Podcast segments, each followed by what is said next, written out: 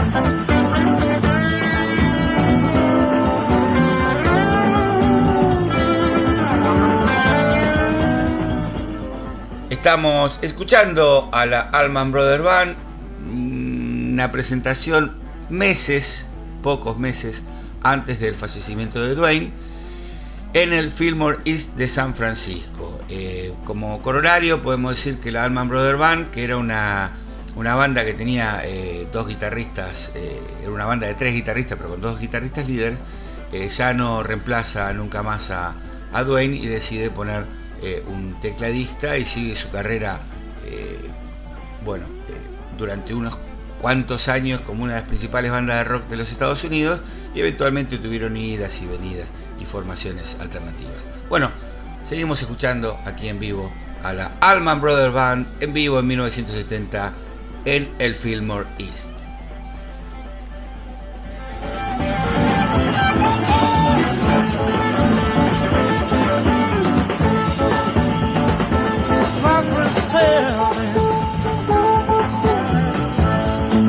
Such a fool, and I had to stand by and take it, babe.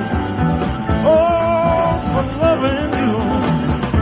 I drown myself in sorrow as I look at what you've done. But nothing seemed to change. The bedtime stayed the same.